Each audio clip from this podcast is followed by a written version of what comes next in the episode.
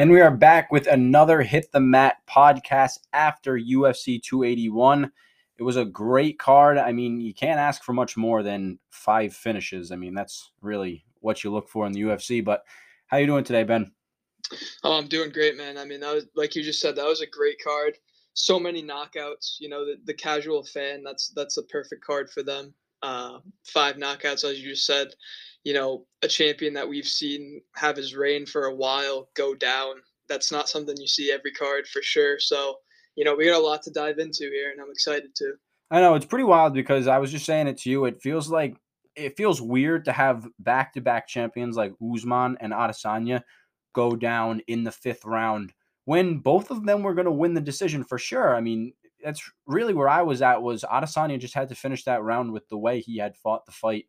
Uh, up until that point, and all of a sudden, just bam, he got caught. And it wasn't to the length of Usman's. I think with Usman's, I was a lot more shocked, obviously, because last minute factor was a head kick. Like Pereira, we knew had the big hands, but I will say, I thought Pereira looked tired, so I didn't really expect a big knockout in the fifth round. I, I was I was definitely shocked when I saw Adesanya get rocked like that. Yeah, he's he's. I mean, Alex Pereira, he's kind of uh he's kind of like an awkward fighter as well. I mean, there was times during the fight where his style just looked pretty awkward to me. I mean, you could tell he didn't really want to wrestle at all. You know, his st- his guard, in my opinion, was a little weird. I felt I felt like it was a little wide. He has hands wide, but you know, like I said in the last podcast, he kind of gives me that like he po- kind of puts me in like that Ngannou mindset where it's just like it only takes one shot with him. I mean, he like the hooks that he throws are just like slicing and like vicious. I don't know, man. He, he's just a beast. And, you know, I, I say this a lot when I, I like underdogs in a fight is like, hey, man, it's a fight. It's mano y mano. It, all it takes is one shot. And, and that's a that's a perfect example of it was Adesanya was winning that whole fight. I mean, pretty handedly, in my opinion. And then all it took was one shot and, and it, it can happen in any fight, which is crazy. You know, no one, in my opinion, is truly unbeatable, which is the greatest thing about the sport. Yeah, I mean, I gotta say, I thought multiple times throughout the night, like this sport is crazy, and I and I, I texted that multiple times. I don't know. It's just it's it truly is wild to know that at any point everything can change with the snap of a finger, and we've seen it happen now with back to back champions like that it's pretty crazy. Now, to your point about Pierre and the way he went about kind of his way to victory, there was not a lot of wrestling. He didn't seem interested with that. I completely agree. But I do think that is totally going to be his downfall as a champion if that's the the route he's going to take because I mean Adesanya made it through four rounds without getting rocked by Pierre and and he's got heavy hands. We talked about it the whole time that was another reason why I was so shocked that he lost the fight so late was because I expected if it was going to be a knockout, I expected it to be early because of the heavy hands. And I mean, that just obviously wasn't the case. But yet, Pierre's got to address the ground game and at least be competitive down there because you think about a guy like Chimaev or, or eh, I mean, anybody that is decent on the ground, that is going to be Pierre's downfall based on what we saw against Adesanya. Yeah, I mean it's it's very interesting because you know we saw that he definitely has the endurance now. He definitely has the chin. I mean, if round one was five seconds longer, we're we're ta- we're here talking about an Adesanya first round knockout. So to be able to get rocked like that, get saved by the bell, and then keep on fighting and keep fighting your fight. I mean that that was impressive. But you know, like like you're saying, there is a glaring issue here, and it's Pierre's wrestling. I mean, it it's definitely not it, it's not looking good for him. And like you said, if he faces anyone, Burns, Chimaev, I mean, he's going to get crushed. It, it's not going to be a good fight. So, I mean, I, I, I completely agree with you. And that's going to be something that he's going to need to address. I see a lot of fans on the media right now on Twitter, stuff like that. They're saying Pierre is the worst champion in the UFC right now, which, you know, it could be true. But at the end of the day, I think this guy's a savage, man. I think this is gonna something. I think this is gonna be something he's really gonna, you know, address in his next fight camp. And you know, it, it should be his only focus right now because the striking's there, and if he can just even get, you know, some takedown defense, I think that's what could propel him to that next level. Even though he's already the champion. Yeah, to your point about if the first round was five seconds longer, I mean that could not be more true. Adesanya rocked him early, and it was wild because y- you really did see the wobble and say that like I thought that's that's about to be it. But I mean he obviously saved by the bell, goes back to his corner and and continued to fight for rounds to come. But I I gotta say, after that point, we never we saw some good combos from Adesanya throughout the entire fight, and he- I liked how he was versatile in the way he went about putting pressure on Per- Pierre. He took it to the ground, something we hadn't seen. Looked good on the ground, if I must say so myself. Better than I expected, at least, because we really haven't seen much of that out of him. And all of the all of the way he went about it, all of that got him to the point in the fifth round a- and to get caught. I mean, it's back to our point of this sport is crazy. When I thought about it the next day, I said, really, Adesanya was all in his bag of tricks. He was going about it all different ways, and still, snap of a finger, Pierre with just the power, able to end it. Yeah, it, it's just crazy, and, and like we keep saying, like this is it's the best thing about this sport is is the moments like this, and you know going into this fight, I I did pick Pereira, but I thought if Pereira was truly gonna win, that this might break Adesanya. You know, like this might this might be the downfall of Adesanya. I gotta say, I feel completely wrong about thinking that because his reaction to the fight, I mean, it's one of the most humble things I've ever seen, you know? He he went in there and he said, you know, just basically stuff happens. I'm gonna keep fighting on. You know, he seemed in great spirits still, honestly. I I, I really enjoyed Adesanya's response to this, his whole Instagram post about how he's gonna be back.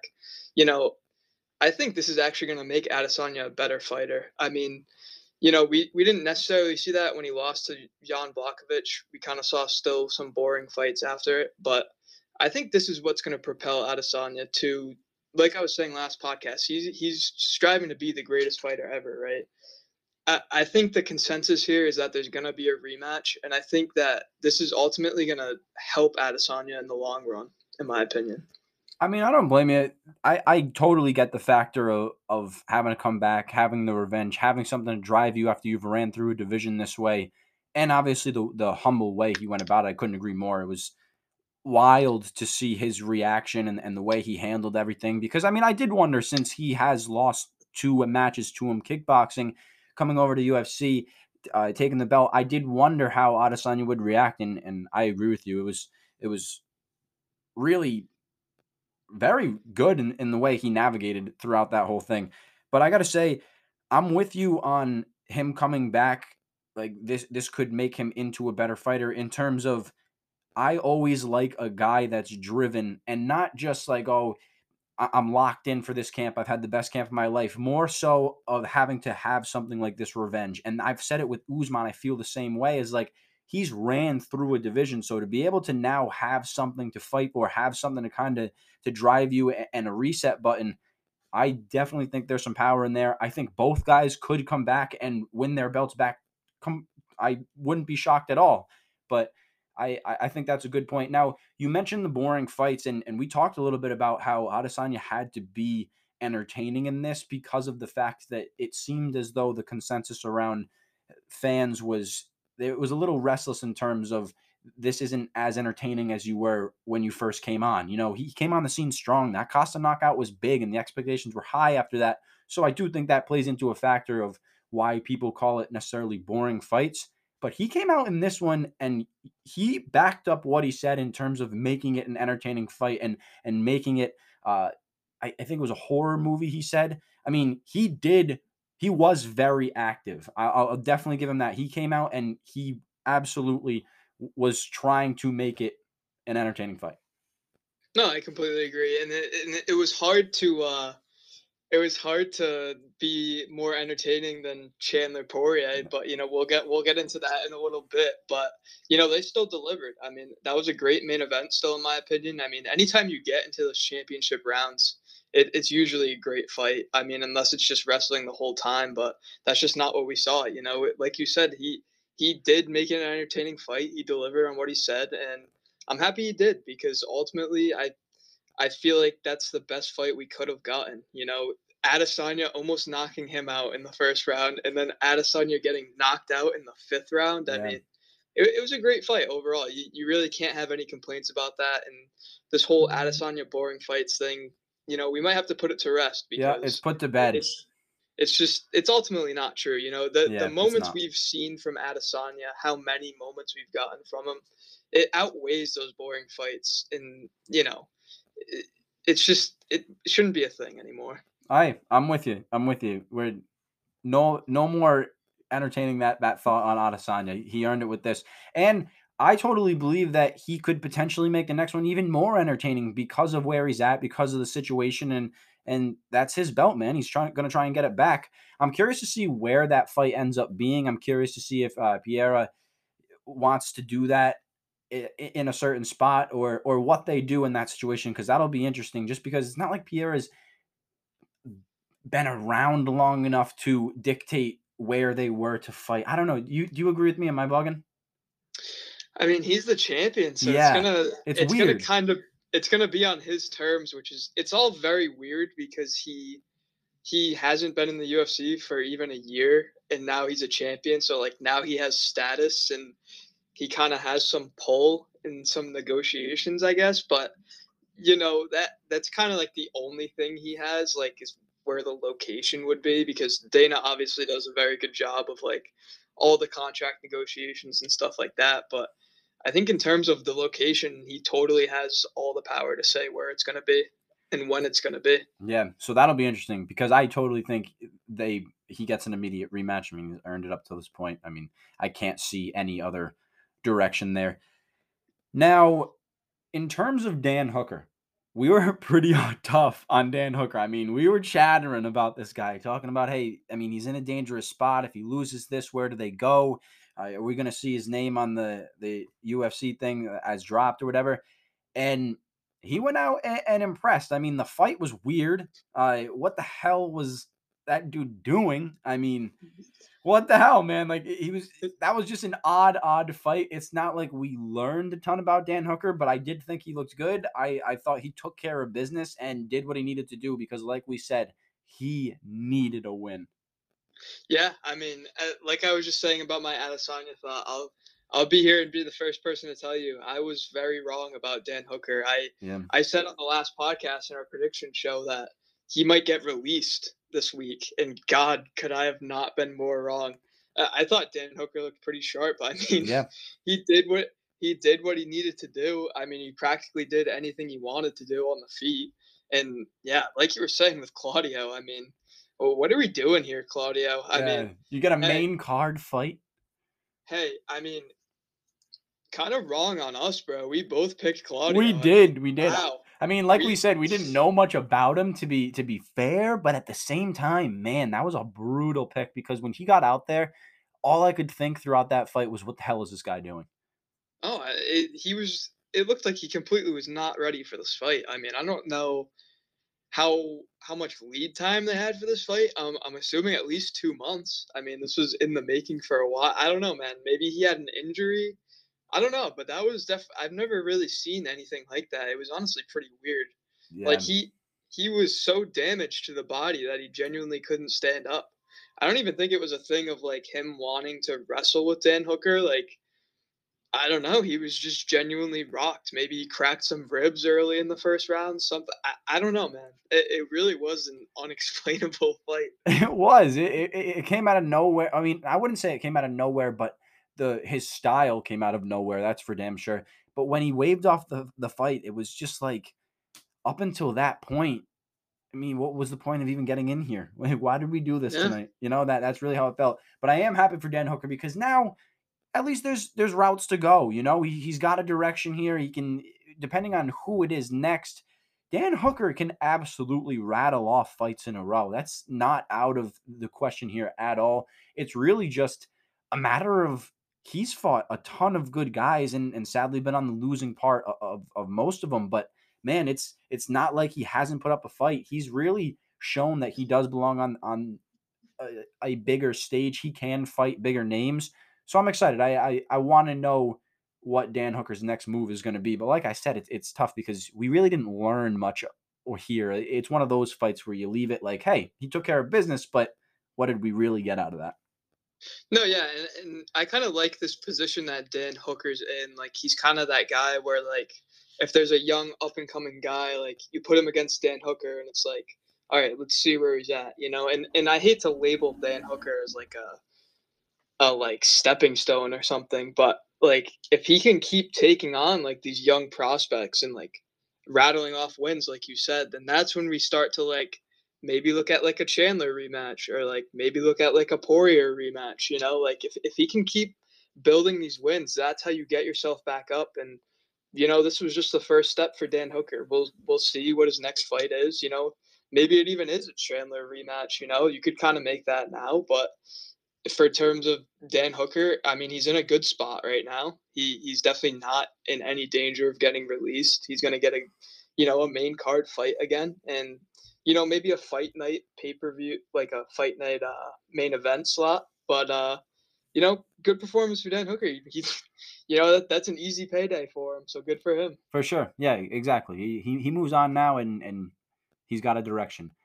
And you know, I hate to have to move on to this, but Frankie Edgar, man, that's my guy. I love Frankie Edgar. I really do. He's a legend of the sport. Like no matter what happened, no matter how he went out, it was really just a, a matter of like like we said when you fight till 41 you might be past that whole emptying the tanks uh, stage you might you might have gotten into a, a territory where you obviously you don't get to necessarily leave on your own terms you know i mean that one that one was rough it was kind of like weirdly comparable to the Sandhagen flying knee. It was, I mean, yeah, it was early very. in the fight, and and it was it had the a very similar feel because I remember when when this happened, I showed some people that were, were with me watching the fight. I showed them the video of the Sandhagen one too, and and it was it was weirdly similar. But I but like I said, it feels like maybe just fighting this late into the career. This isn't a sport where you can kind of ride out into the sunset often. Like that's rare. So the more I think about it, the more, you know, what Khabib did, it sucks, but at least he went out on his own terms, man. Like at least he went out that way. Uh, but obviously, what Frankie Edgar did is is also admirable too, because what he's done for the sport is huge, and and fighting as long as he has is impressive, regardless. No, yeah, it's uh, it's actually very similar to like a Chuck Liddell situation, in my opinion. Like, it's just a guy that loves fighting so much, and doesn't want to let it go. But you know, fighting's one of those things where it's like when it's your time, man, it's your time, and you you got to give it up. You know, there's no there's no way you can turn back the clock or you can you can get that chin that you had 15 years ago. You know, it's just it's one of those things, man. Life life is always going on. Time always moves on, and unfortunately, Frankie Edgar's time has just run up. I mean, it was it was sad to see. You know, I uh, we were fearful of this on the last two podcasts. You know, we were saying, I hope he's just well enough to even say some words after the fight, and luckily he was because when he got that when he got knocked out, I was like, fuck, man, like we might have actually predicted that. Like he might not even be able to say anything. I thought they were gonna maybe take him right to the hospital, but you know, luckily he could say some words after the fight, you know, give a little speech. I mean, it sucked because he was sad. Everyone was pretty sad about it. But, you know, it, it's sad for Frankie Edgar, but you also got to look at the other side of this fight. Chris Gutierrez, man, he mm. looked sharp in there. He did. I, I think he might be a guy that, that we should be keeping our eye on for, you know, for his next couple fights. I mean, you beat Frankie Edgar with a flying knee like that, you assume he's going to get a pretty good fight next. And, you know, I- am intrigued. He looked pretty damn sharp out there, in my opinion. Yeah, he responded to the big stage. I mean, you give a guy a fight on a main card against an aging legend on, I mean, at Madison Square Garden. And you put on a show the way he did. I mean, he got the finish. And like you said, he looked sharp. He responded well to that type of pressure Dana's got to look somewhere and, and give him a, a, decent fight for sure. Now, just to wrap up on Frankie Edgar, I mean, this guy started in 2007. He debuted in, on February 3rd, 2007. Now, that was UFC 67.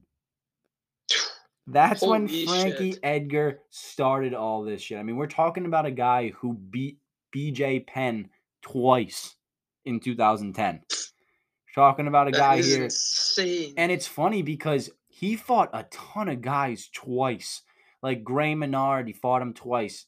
Uh, Benson Henderson, he fought him twice. Man, it's it's crazy. Like eh, he fought BJ Penn three times. He beat him three times. Fought Uriah Faber, beat him. Beat Chad Mendes.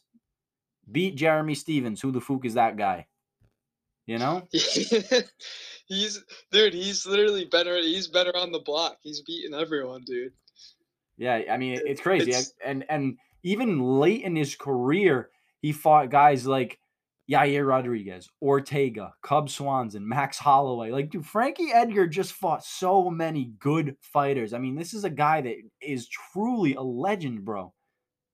Yeah, seriously. I mean, he he'll never be forgotten in the sport. And like I was saying last podcast, I hope he gets into like the media side of things. Yeah. I know it, it kind of reminded me of it too when Joe Rogan was saying like I can't wait to see what you're successful in like outside of the octagon, you know.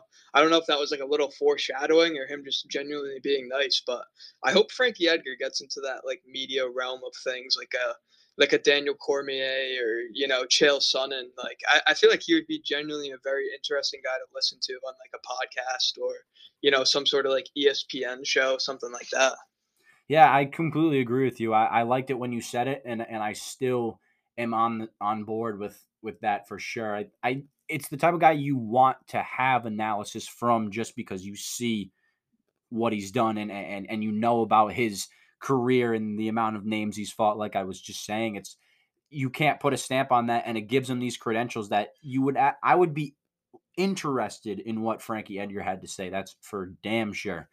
Now moving on to what was guaranteed fireworks, and these fucking guys delivered. They they delivered. Dustin Poirier and Michael Chandler was a war.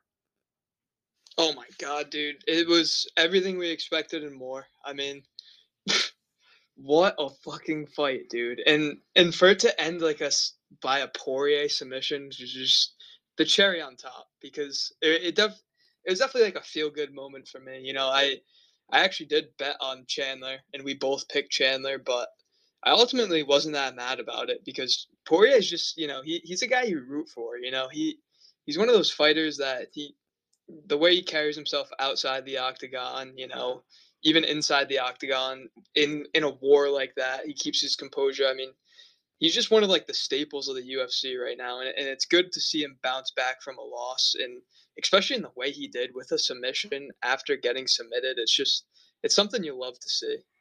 No, I mean, I watched it and number one, couldn't agree more. I was shocked at the submission. That was not how I saw that going, especially the way the fight had gone to that point. It seemed as though Chandler did show he had the edge on the ground. He did at least put Poirier in some more compromising positions up until that point.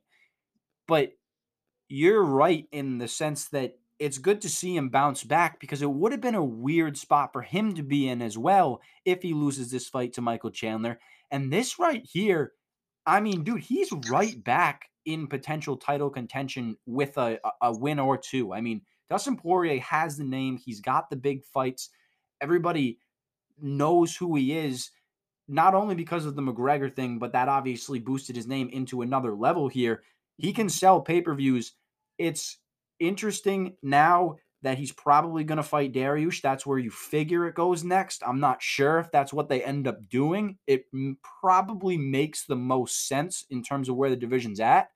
But man, it's good to know that Poirier still has a, a viable chance of getting back in that championship belt contention sometime relatively soon, you know?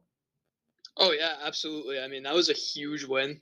Michael Chandler has been a guy that just fought for the mm-hmm. championship, so it's like obviously Poirier is right in that conversation now.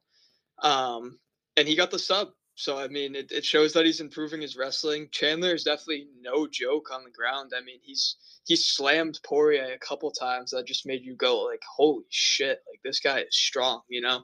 And Poirier was ultimately able ultimately able to one rock him a couple times and then two um, submit him at the end of the day. So I mean, this was this was an extremely impressive win, and it makes you more confident in Poirier going forward. You know, because this is a fight that he easily he could have lost. You know, if if Chandler was on his best game and Chandler rocked him, I mean, all it takes is one from Chandler, you're done. And he stood in there, exchanged with him, took some heavy shots, delivered a lot of heavy shots.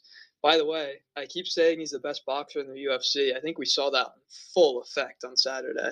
I mean, some of the angles this guy was throwing punches at were just unbelievable. When when Chandler was up against the cage, Poirier was just basically using him as a punching bag. I mean, it was just it was a show. It was a master class out there. Um, so I mean, I I think he's almost ready for the Islam challenge. I think we maybe maybe you make a Chandler Poirier fight to see who fights Islam or the winner of Islam uh, Volkanovski, or we can go Poirier Dariush, which would be a very very interesting fight in my opinion. Yeah, Poirier Dariush. That's that's the one to make at this time, in, in my in my opinion. That's what I want to see. That's the direction I want to see it go. But you talked a little bit about Chandler. I mean, he had Poirier almost in that clench. He just could not get the full. Uh, he wasn't able to to lock it in. Let's put it that way. And and that's really what was ultimately the downfall of Chandler because it wasn't that far later in the fight when Poirier ended up submitting him. That was the craziest part about the the the the way in which it ended was you you thought Poirier was going to get submitted and then all of a sudden the whole thing turns around and Chandler's the one that actually gets submitted. I was extremely impressed because of heading into the fight, we had talked about Chandler seemed to have the strength on the ground, and, and he just doesn't necessarily really use that a lot. He likes to put on a show.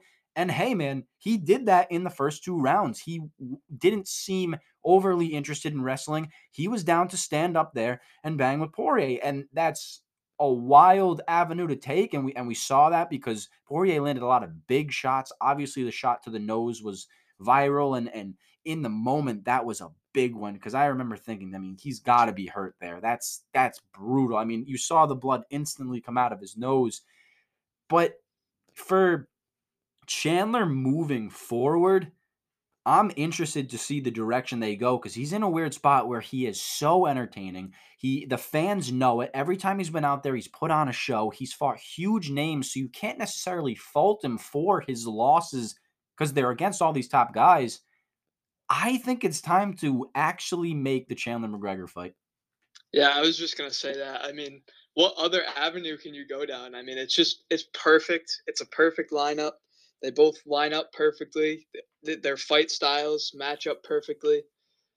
Only thing is, what weight are we gonna put? What weight are we gonna fight at? You know, McGregor looks like he's walking around at like 200 right now. So you know, that's an exaggeration. He's probably around like 175 or so. But, you know, it's like, where are we going to put this fight? We might have to put it at 170, which McGregor has fought a couple times before. I mean, bulky. I mean, Michael Chandler's a pretty bulky guy. He he probably could make it up to 170. Dude, I was just about to say uh, he would be a bowling ball at 170. I mean, he already looks absolutely jacked and healthy at 155. If you put him up to 170, we might see a whole nother animal. I would kind of be scared for McGregor that he's going to get slammed on his face. Like, I mean, if Poirier, if uh, Michael Chandler's slamming Poirier, you know, I don't, I don't know if uh, McGregor's wrestling is better than Poirier's, so that would be a little tough. But you know, we might have to make that fight at 170. But I, I completely agree. That's that has to be the avenue that you go down. They've they've both talked about it before it would just it would do numbers. You can put Chandler in that main event slot still, in my opinion, and people are gonna watch. And obviously, people are gonna watch for McGregor too. So I think that's the perfect fight to make. No, it definitely does seem like the perfect fight to make at the moment. It just seems like where their trajectories are at, it makes a lot of sense. And again, like Chandler is entertaining. People are going to see that name now after what he's done so far here in the UFC and they're gonna want to watch him. And that's a perfect guy to put with Conor McGregor. I also think Chandler would be good in, in the whole shit talking thing and building up the fight. I think he could really handle that well. It would be it would be fireworks, that's for damn sure. But it would be interesting because it's like I'm scared against I'm scared for McGregor against a guy that can wrestle that way. I just am. I also think Chandler obviously has big power. McGregor has shown now that you know he can get rocked, he can get knocked out. I'm scared for McGregor, but I want the fight to happen just because I think it would be so entertaining. Yeah, and I think it's a true fight. Like, all right, does McGregor have anything left? You know, it if he gets crushed by Michael Chandler, it's like it is what it is. You know, he he needs to hang him up. But if he can get a win against Michael Chandler, it's like, all right, all right, now we got the train rolling a little bit. You know, we got it back on the tracks. Let's, uh, you know, maybe throw him Jorge Masvidal. You know, go down some different avenues. But you know, it, like we just keep saying, it's the perfect fight to make. It's it's the perfect fight to see. All right, does he have anything left, and can he compete at a top level? So, so in terms of back to like Poirier and Chandler, how about just Chandler blowing chunks on Poirier? Just blowing blood chunks out of his nose right on Poirier's face, dude. Like not on his back, not on his legs, dude. Directly on this guy's face. I mean, they, anyone that steps in that octagon is a sick fuck. I mean, if, if, you're gonna be blowing your own blood on people, like what the fuck, man? These guys, these guys are tapped. But you know what? I, I, I can't necessarily blame them. I mean, you know, you're you're you're in that place in a fight. You're you're getting beat. You're trying to do anything to win. I mean, why not bring a gross factor into it? Oh know? man, just bring a gross factor into it. I, I don't know, dude. I, I I would assume it's not too comfortable to have some guy blowing his broken nose all over your face. So i it, maybe it was just a tactic to try to mess with Poirier. But you know, we've seen this a couple times now. We saw that with uh, Luke Rock. Yeah, Luke Rock. Rockhold Costa. That's what I was thinking about. Costa too.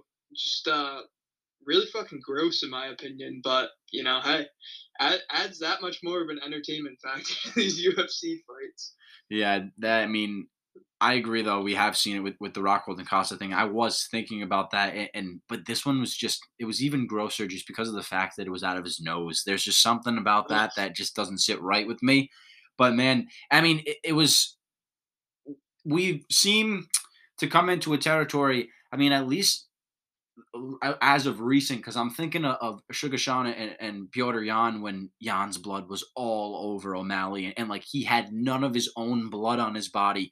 At one point, that was Poirier. It was all Chandler's blood that was all over him. I mean, don't get me wrong, Poirier took some damage. He definitely did, but there was a point where like he looked all bloody, but in reality, not a whole lot of that was his own.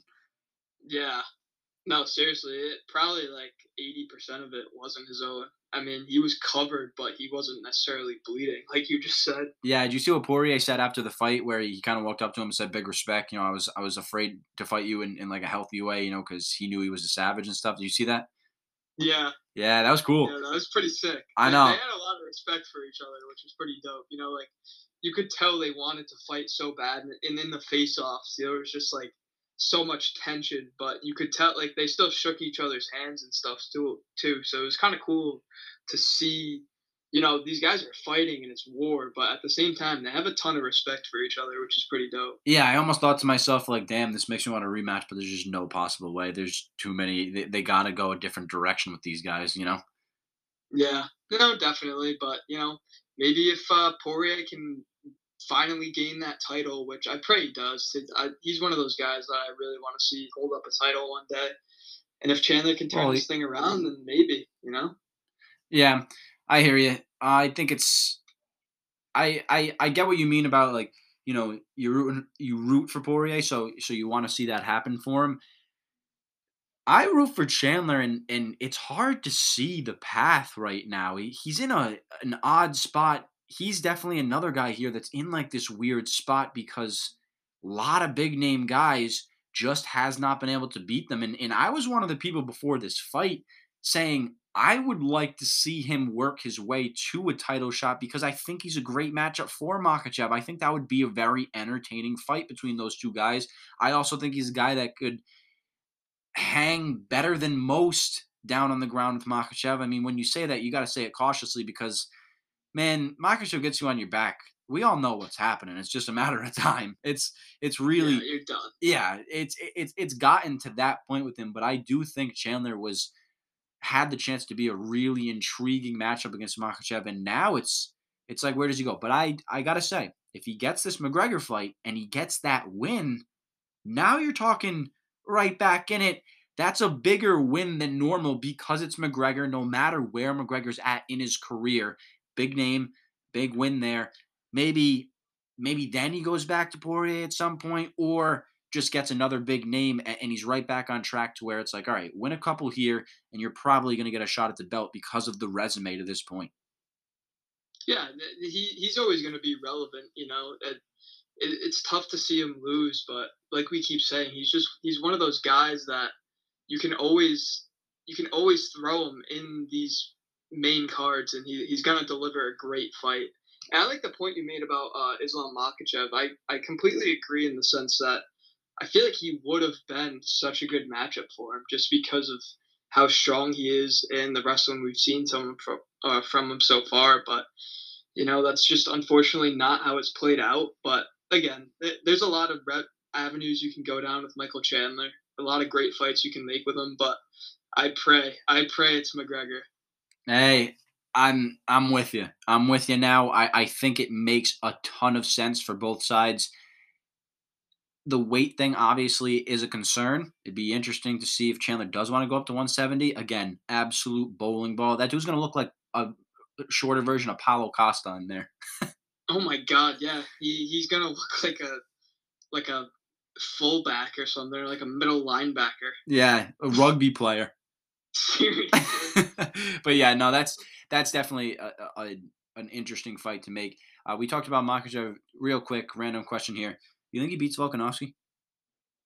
Yeah, he's gonna fucking crush him, dude. I don't. I don't even think that fight's gonna be close, to be honest with you. Yeah, I think it eventually just he's gonna do what he always does. He's gonna get him down. He's yeah. gonna submit him. It's it, that's really how that's gonna go. Especially and, Volk going up in weight. I yeah. mean, it, it's gonna be bad. Yeah, I would. I don't know if they wouldn't do it right away, but it would be cool if one day maybe Makhachev was to go down and try and get a second belt because he doesn't get that belt. Obviously, this is a, this is only a, a, dual belt chance for Volkanovski, correct? Yeah. Yeah. Oh, so we, yeah. So I mean that that's a direction that that would be cool just because I I I'm I'm a big fan of the dual belt. I think that's cool. I I, I like when the guys get both. Yeah, yeah, no, I like that too. I think it's just a matter of if Islam can like physically get to that weight. I think that would be like the question about it. But I agree with you. I think it would make more sense if he could to go down and and see where that plays out. Yeah, definitely. And it would open up the possibility of maybe at some point you throw Max Holloway in there for him. You know. Yeah, maybe, yeah. it's, it's, off some wins. I'm I'm interested in uh, if when Makhachev faces like a, a, a high level striker. Now Oliveira is he's he's got that in him, but I'm interested in like Poirier. That would be that would be an mm-hmm. interesting matchup because number one, Poirier can hang down there on the ground. He, he can hang around. I'm not sure he'd be able to hang around for for the whole fight, obviously, but it would be interesting to see him fight a high level boxer like that because if he can stay up for an extended period of time, Poirier has the advantage, and Makhachev hasn't fought a lot of guys that ever really have an advantage on him. I thought that even against a guy like Oliveira, the surprising aspect of the fight was how Makhachev hung in there striking. He he he did look fine at least against Oliveira. It, it, it was it was good enough, you know, because at the end of the day, his strength is is so so much of a strength. It's unstoppable. It feels like. Yeah, yeah, and it would be interesting to see, you know, Poirier, maybe Gaethje, you know, against Makhachev. But it's like that's when that's when we really start comparing Makhachev to Khabib because if if it's the same result again, it's just a mirror image of what we've already seen, you know. So I think it would be interesting because if we actually are going to make those comparisons and be serious about it, we're going to need evidence to back it up. And we're just in the beginning of Islam's career, it feels like, even though he has a bunch of fights under his belt. But, you know, this championship reign is going to be very interesting. Can he be as dominant as Khabib? And I, I think that's truly what he's chasing. So, you know, he's going to have to face the Gaethjes. He's going to have to face the Poiriers of the division to really prove himself in that realm.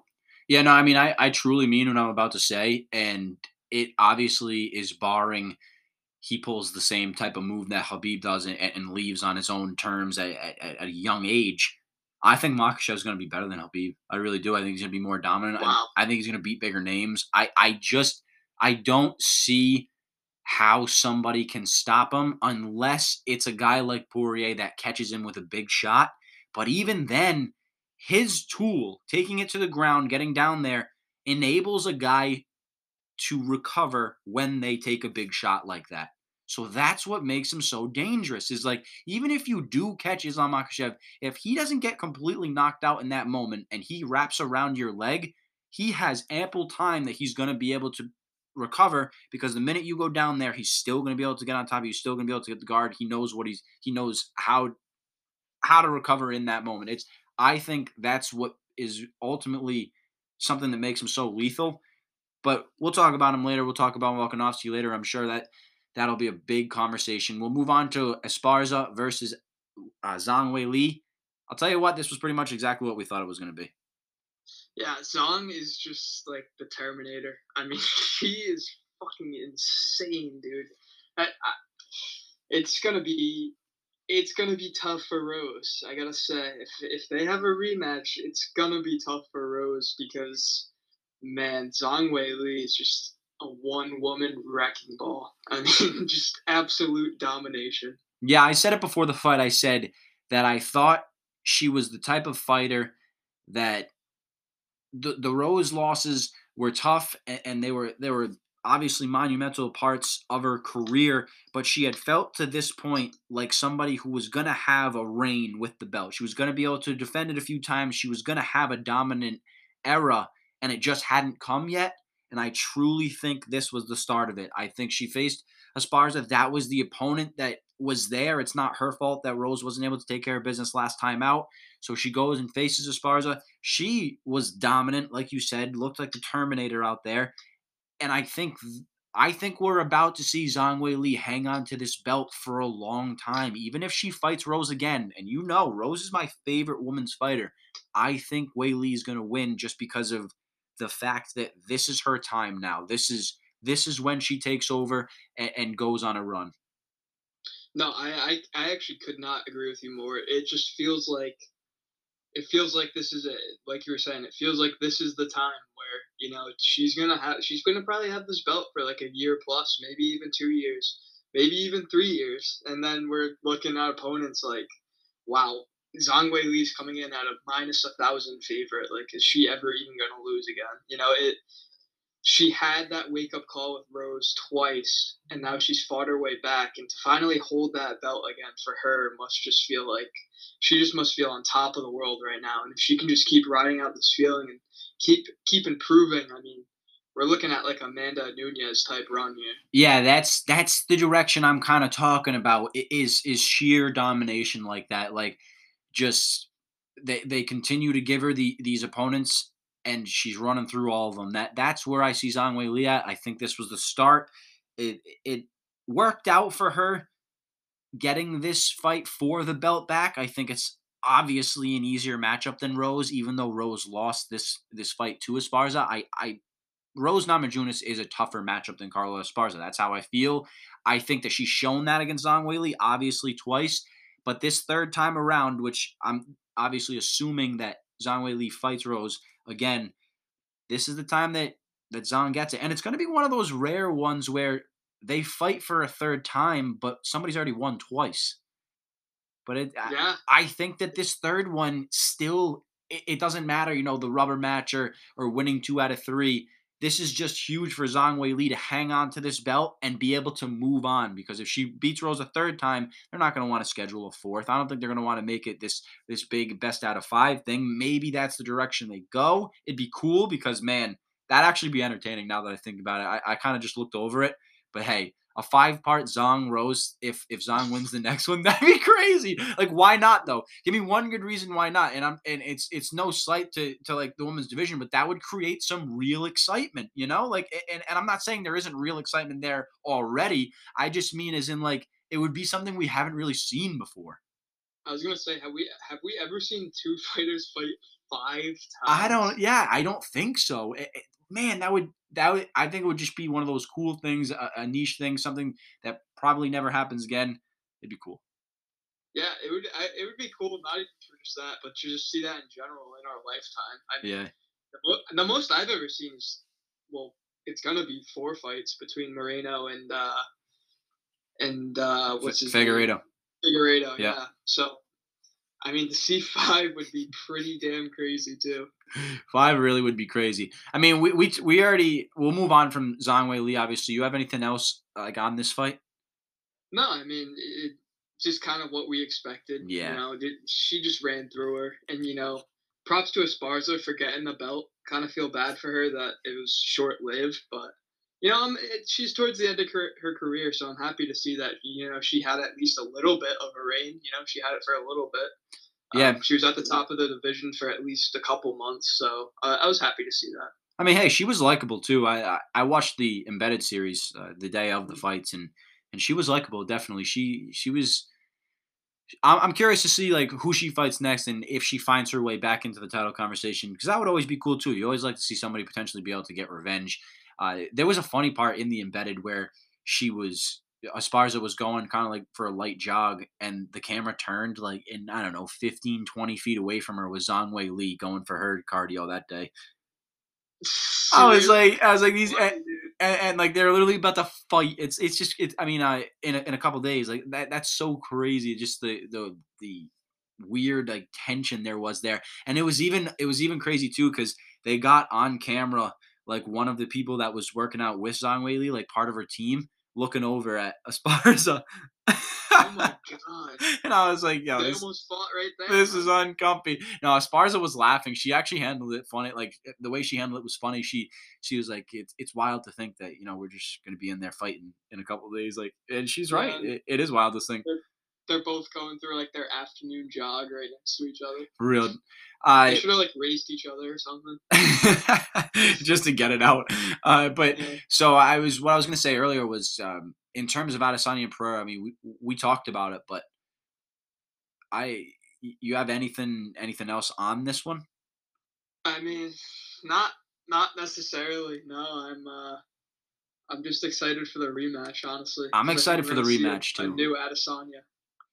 Yeah, I, I- mean, I'm curious to see how Adesanya goes about it. Like, th- does he try and stick to the same game plan because he knows he was en route to winning the fight, or does he kind of try and switch it up? And and I assume him to switch it up just because you don't want to necessarily go in there and and and not respect the result in a sense. Like you have to change something. I mean, something wasn't right because he ended up getting caught in the fifth, and it's a it's going to be weird knowing that Pereira has the belt. So in a decision here, Adesanya can't necessarily just go to decision and trust it like he had been for a couple fights before uh, this latest Pereira one. So he has to be a lot more aggressive. He has to hunt a knockout at some point. That's going to be a very interesting aspect of the fight that I don't necessarily think this past one had. No, yeah, absolutely. I mean, it's gonna be it's gonna be entertaining as hell again, and he's gonna be going in there for that knockout. That that, that that's how he would truly get his revenge, in my opinion. I can't. I think he can't really win by a decision. I mean, he could, but it wouldn't be like an, a win in like the eyes of the casual fan. So, like you were saying, he's gonna be going for that knockout. It's gonna be it's gonna be pretty sick. We'll probably see some things we've never seen from Adesanya before. You think they? I mean, I, I guess this is kind of a dumb question, but if Adesanya wins that second one, does he go back automatically for a third against Pereira for the, the tiebreaker? You think for a trilogy? I wouldn't mind it. I mean, when you think about Adesanya, it's like I don't really know who else in the division could beat him. We've said that before, so I mean, to truly settle it, maybe. I, it depends how this second fight would play out, in my opinion. But I, it, it could be an avenue to go down for sure. I hope one day that we see Adesanya fight Chimaev. That would be pretty damn wild. Yeah, and I don't know if it'll happen just because obviously the weights the that'll be a factor, and, and but I think that would be an entertaining fight. Well, I don't know if the weight would even be a factor because clearly Chimaev can't make 170 anymore, Yeah. so he's gonna have to move up. You know, we, we could potentially see Pereira Chimaev next instead of the rematch. I think that's something to keep an eye on. That would be unbelievable if they didn't give Adesanya an immediate rematch. I mean, that would defy all odds. That would be like not giving Usman a, a immediate rematch. It'd be asinine. Hey, we'll see, man. You know, maybe he's gonna take like a little break. You never know. What do you really think? What do you think about like automatic rematches for the champ? Like, do you think that some, if a champ loses the belt, do you feel as though they should always get a rematch because they they were the champ? Or, or how's this? I'll phrase it like this: Do you think that a champ that's held the belt should automatically get a rematch to get that belt back when they get beat, or do you? iPad five. Or do you think, or do you think that that holds up the division? I think I think a little bit of both, and I think what it mainly depends on is the fashion in that they lose. You know, if the champ gets absolutely crushed in a fight, it's a first round finish, then it's like I don't necessarily think they deserve. Connected to iPad five if they lose in a decision, maybe if it's not even close, somehow like that, then then yeah, I, I do agree. But I like you said, it also does kind of hold up the division. So I don't know. It's really a thing where it varies from championship fight to championship fight for me. Yeah, I, I respect that. I just think it's one of those things where if you've earned it, like you got to be able to get that immediate shot. Like it, I would think it would be, I would think it was crazy if Kamaru Usman didn't get an immediate rematch. Like I would think it was crazy if Adesanya didn't get an immediate rematch. Like guys that have had that long reign that that feel as though it's like you can't just you know throw them to the to the wolves with, with a, a three round fight. I don't. I mean, the three round fight obviously doesn't really make make an impact on my opinion. It's more of just the fact that like they've been on top for so long. If they're gonna go out, go out twice. Yeah, no, I, I like that too. It's um like I said, it just varies from fight to fight for me. I mean, it really it's really all situational with me, but I can definitely see both sides on it. You know, I don't think one way or the other is completely wrong. Yeah, so just to touch on the prelims, because we had talked about that heading into it, I was upset to see Meatball Molly lose. Yeah, that was tough, but you know, we we should have uh, we should have had at least a little idea of that yeah. with how the odds were. I mean, I was surprised by the odds, and then I started watching the fight, and she got her in a crucifix, which you do not see too often. That looks like a grueling position to be in. Dude, she couldn't move. Um, you know, it's it's like to see her go down like that, but Meatball Molly will be back. You know, yeah. she she she's one of those women that loves fighting, and she's a dog, so I know she'll be back. You know, we may ne- never see her in that like contender type of status, but she'll be around for sure. Her trajectory is a little strange. Like, it feels weird that they kind of built her up and and didn't necessarily give her you know, top people in the division. And, and they got her to a point where she really was a draw and everybody knows about the the Paddy Pimblett connection. She had become a real draw and then they kind of throw her to the number one prospect in the division. It was a strange move oh very strange move i mean it was all a momentum thing like you were just saying i mean she just had a lot of momentum a lot of popularity and she was just a, a big name to throw at that top prospect and unfortunately did not work out in Molly's favor. But I mean, Erin Blanchfield, she's someone we got to keep our eyes on. You know, we're, we're talking a lot about Molly Meatball, but like I was saying too, to get someone in a crucifix, I have not seen. I've seen that probably a handful of times in all of the UFC fights I've watched. So I was very damn impressed at how she looked. Very, very dominating performance. Yeah, that was shocking. The the crucifix. It was it, like you said. It did not look like a lot of fun whatsoever. It looked no. like a, a, lot to take in. Now, Ryan Spann versus Dominick Reyes.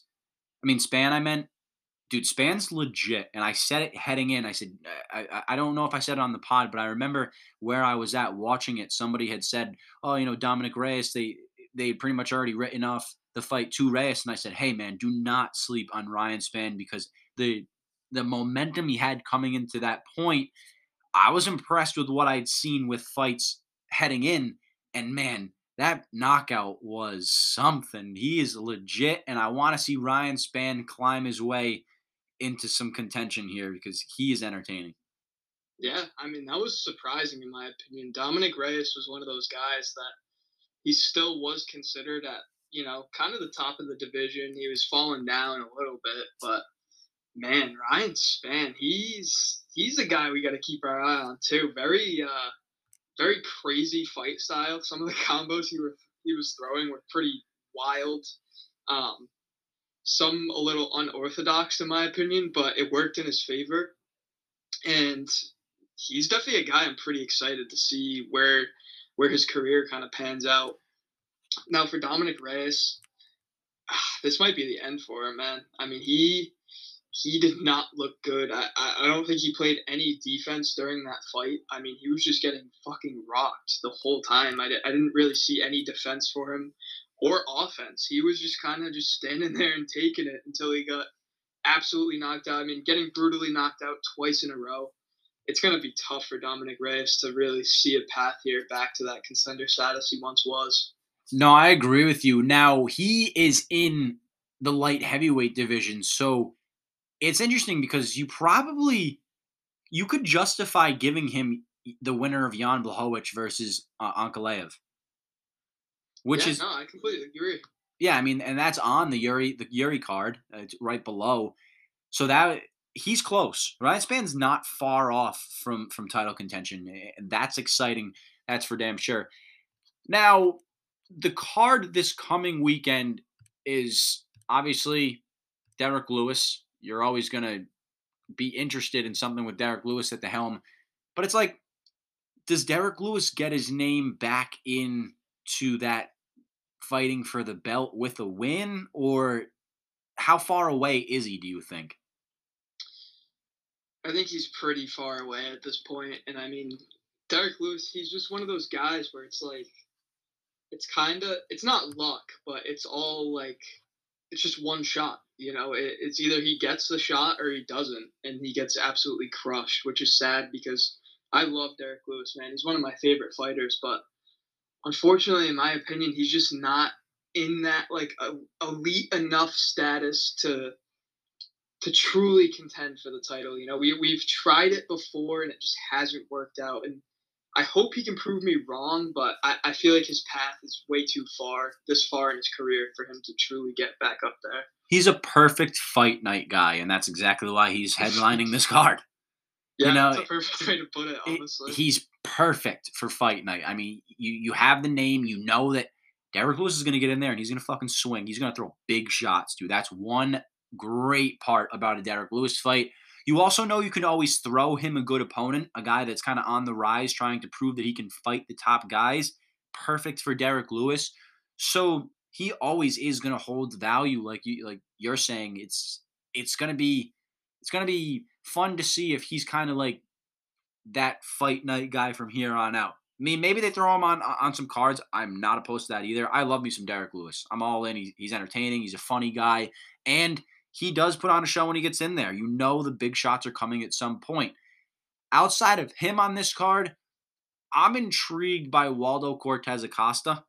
He fought on the Sugar Sean card, I believe. I'm I'm not mistaken. I believe he was on that card. So he's fighting pretty quickly. I mean, that's a pretty quick turnaround. I think him in the heavyweight division, he's a name to watch as a young prospect. He's 8 0. He's a guy that could could find his way into the mix in the future.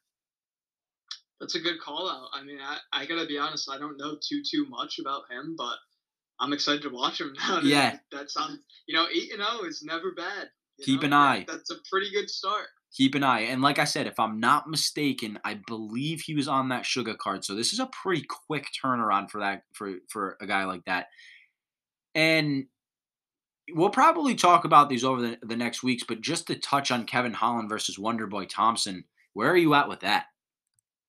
I mean, I'm definitely leaning Wonderboy Thompson and this is one of those fights where it's like it could definitely go either way. You know, it, it's gonna definitely be one of those fights where during fight week I might change my opinion. You know, I know I said Wonder Boy right now, but when we get closer to the fight, I might say Kevin Holland. You know, it, it's one of those things where this is a very even, evenly matched fight, and that's a huge fight night card in general. I mean, there's a lot of great fights on that card. Yeah, it is. Uh, Tai Tuivasa is also on that. He's fighting Sergey yeah. Pavlovich. Yeah, they're they're upgrading these fight nights, man. I think that I think that it's a great it's a great thing to do for the UFC because it gets all those ESPN subscribers like really involved in the in the sport rather than having to pay for you know good fights. Hell yeah! I mean, like I said, I, I talked about ties on this, but RDA is also on this too. Fucking Rafael dos Anjos is the lead up. He's the, the the co-main. I mean, hell, man, he's this is this is loaded up. Derek Brunson's on this. Kyle Daukaus is on this. It's crazy. Damn, it's crazy the lineup for this card. But that's really where I'm at with the UFC. Last thing here, Jake Paul was at the Deji versus Floyd Mayweather fight. You talked about the Deji and Floyd Mayweather fight. Give the uh, audience your thoughts on that.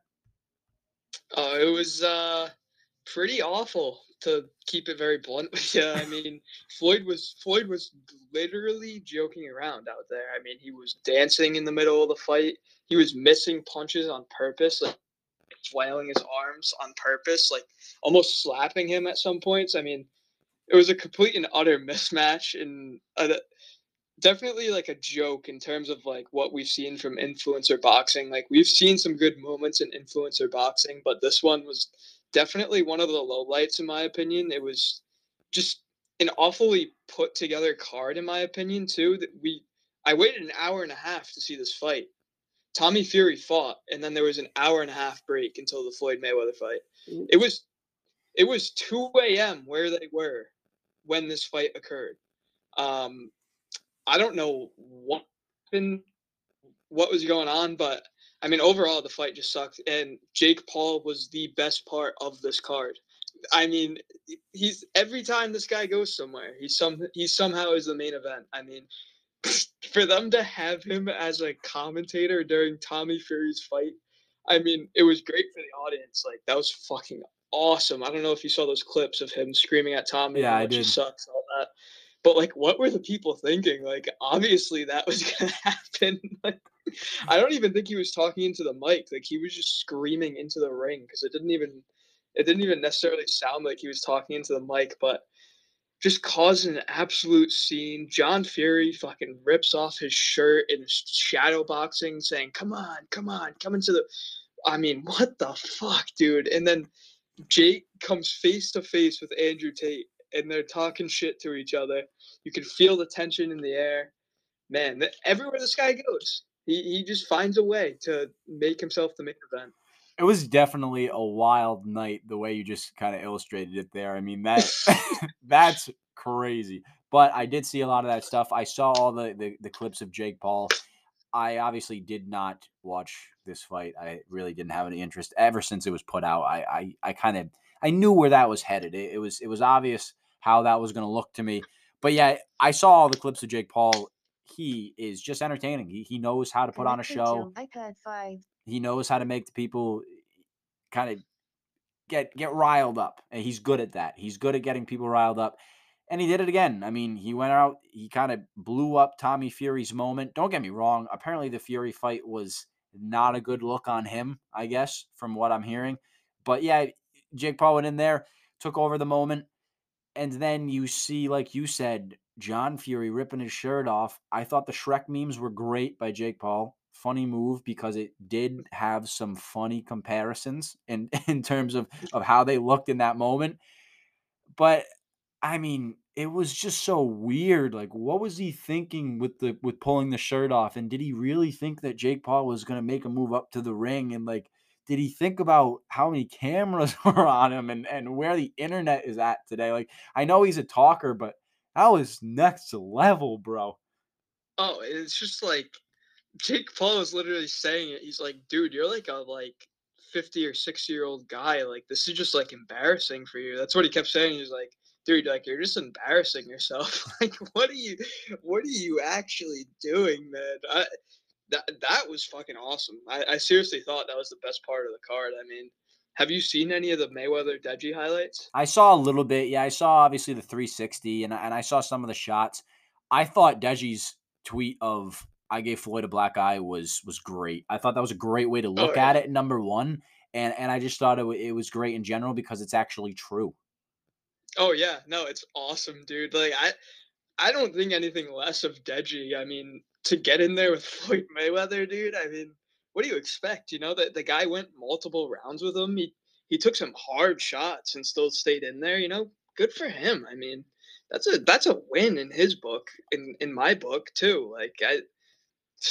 I, I just look more down on Floyd than anything from this fight because it's like, dude, what are you, you doing? Like, you, you really need like this money like that? Like, I don't know, man. It was just like almost like disrespectful to boxing. Like, you're one of the best ever, and you're like messing around with these YouTubers. It's like, don't get me wrong. I I'm one of the biggest advocates for influencer boxing. I think it's fucking awesome. You you know me, but this one just kind of rubbed me the wrong way. It's like at least take it seriously.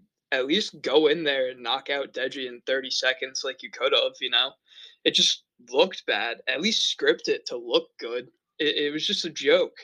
Yeah, I I mean it's not a good look on Floyd, but again for for Deji, it's like, can you imagine when he got that call? Like, hey, uh, Floyd Mayweather says he wants to box you. He's probably like, what? He's yeah, like, he wants to buy. Even, wait, he wants to box me, and that's like that's not even KSI. Yeah, that's what I mean. Let me let me remind you in Deji's first three amateur fights, he was zero oh and three. Yeah, and then he came He's out. Te- he got that one win, right? He's technically one and zero oh as a pro boxer because his last fight was a pro fight. Won that fight, but his previous three fights they were amateur fights. He lost all three of them. So it's not even like it's not even like this guy is at like the top of influencer boxing. Like he he's one in three. for real, uh, for real. Just hard to I don't even know, dude. Now you mentioned Andrew Tate and Jake Paul coming face to face again. That's the second time in what a, a week or so that we see these two guys facing off. We see them doing this this stuff for the media, putting it out there. Oh man, it's starting to feel like that's gonna happen. Did you did you like see the video of them face to face like close up? Yeah. Dude, it's like it was so funny because you can kind of tell Andrew Tate's energy is like, wow, like you actually want to do this, huh? And then Jake's like, fuck yeah, I want to do this. And then they just like then they just like stare at each other intensely and you're like, damn, like this might actually happen, dude. Like it was it was pretty sick to see, honestly. I thought it was like hell yeah. Like it, it got me kind of pumped. No, dude, this this to me, I mean, I've said it. Out of all the the celebrity boxing, and again, I don't even consider Jake Paul a YouTuber anymore, but it still is celebrity boxing to to a, to a point. Uh, mm-hmm. I think this is what I want to see the most. It's it's it it would just be crazy to see these two guys because of knowing them from their social media days, knowing where Jake Paul has gotten to as a fighter, but also knowing Tate's background is fighting. It's the opposite almost was Jake Paul kind of did the YouTube scene, he, he acted and stuff, and then became this world class boxer. Andrew Tate was a world class kickboxer and then found his way to media and has perfected the whole Instagram thing and going viral. It's it's one of those fights that I think I don't know if Jake Paul ever would fight again and make more money than that fight, and that's crazy to say because he could fight real boxers. He could, he could fight the top class boxing guys, and they're not going to do the numbers an Andrew Tate fight would do. Yeah, it's it's actually going to be crazy to see. Like, I think this is genuinely going to like really blow up social media. Like, this is going to be all over the place. It'll probably be one of like it's gonna be Jake's most hyped fight, obviously, but it's gonna be like the like Ben Askren type, where it's like everywhere you look, you see like something for this fight. Hell yeah! All right, so we'll be back next week uh, after obviously the Derrick Lewis card and stuff. We'll talk about that and, and probably move on and go more in depth to that Kevin Holland fight night because, like you said, I mean, for a fight night, that shit is stacked. Oh yeah, I, I, am excited. I mean, these next couple weeks we're set, brother. I mean, Saturdays are Saturdays are it's dude. It's it's gonna be a sick couple of months coming up with all these good fight nights and cards. Hell yeah, and and, and I mean, this is gonna sound this is gonna make me sound like an old man, but I also like the fact that it's not all at ten o'clock. Like every yeah, Sunday. I mean Saturday, yeah. So now it's a little bit earlier where we are.